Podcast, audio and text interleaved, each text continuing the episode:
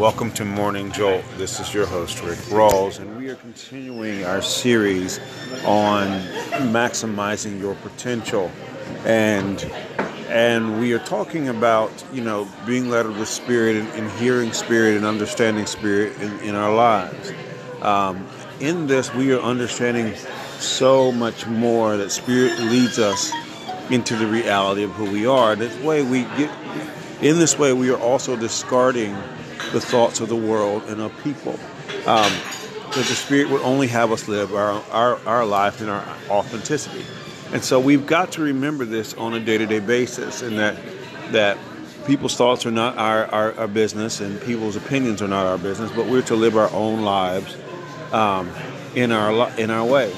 Um, because of this, this is why we we we take the time to build a relationship to ourselves.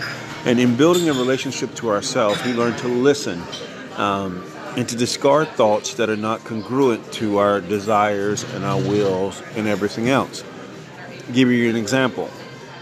If we have a if we have something coming up and we are all nervous or we we feel things are going wrong, not wrong, things are going out of place, then we need to examine how, why are we thinking these thoughts and discard them. Anything that doesn't line up um, with our desires because spirit works instantly with us to help us get to our to, to instantly with us to, to help us accomplish the things that we're seeking to do in life. Um, that's why um, you know there are no errant thoughts. We don't allow errant thoughts in our life. If, if it's not a thought that we um, that we don't really understand where it's coming from then we need to discard it we don't need to fight it we don't need to, to uh, think about it. We just need to discard it.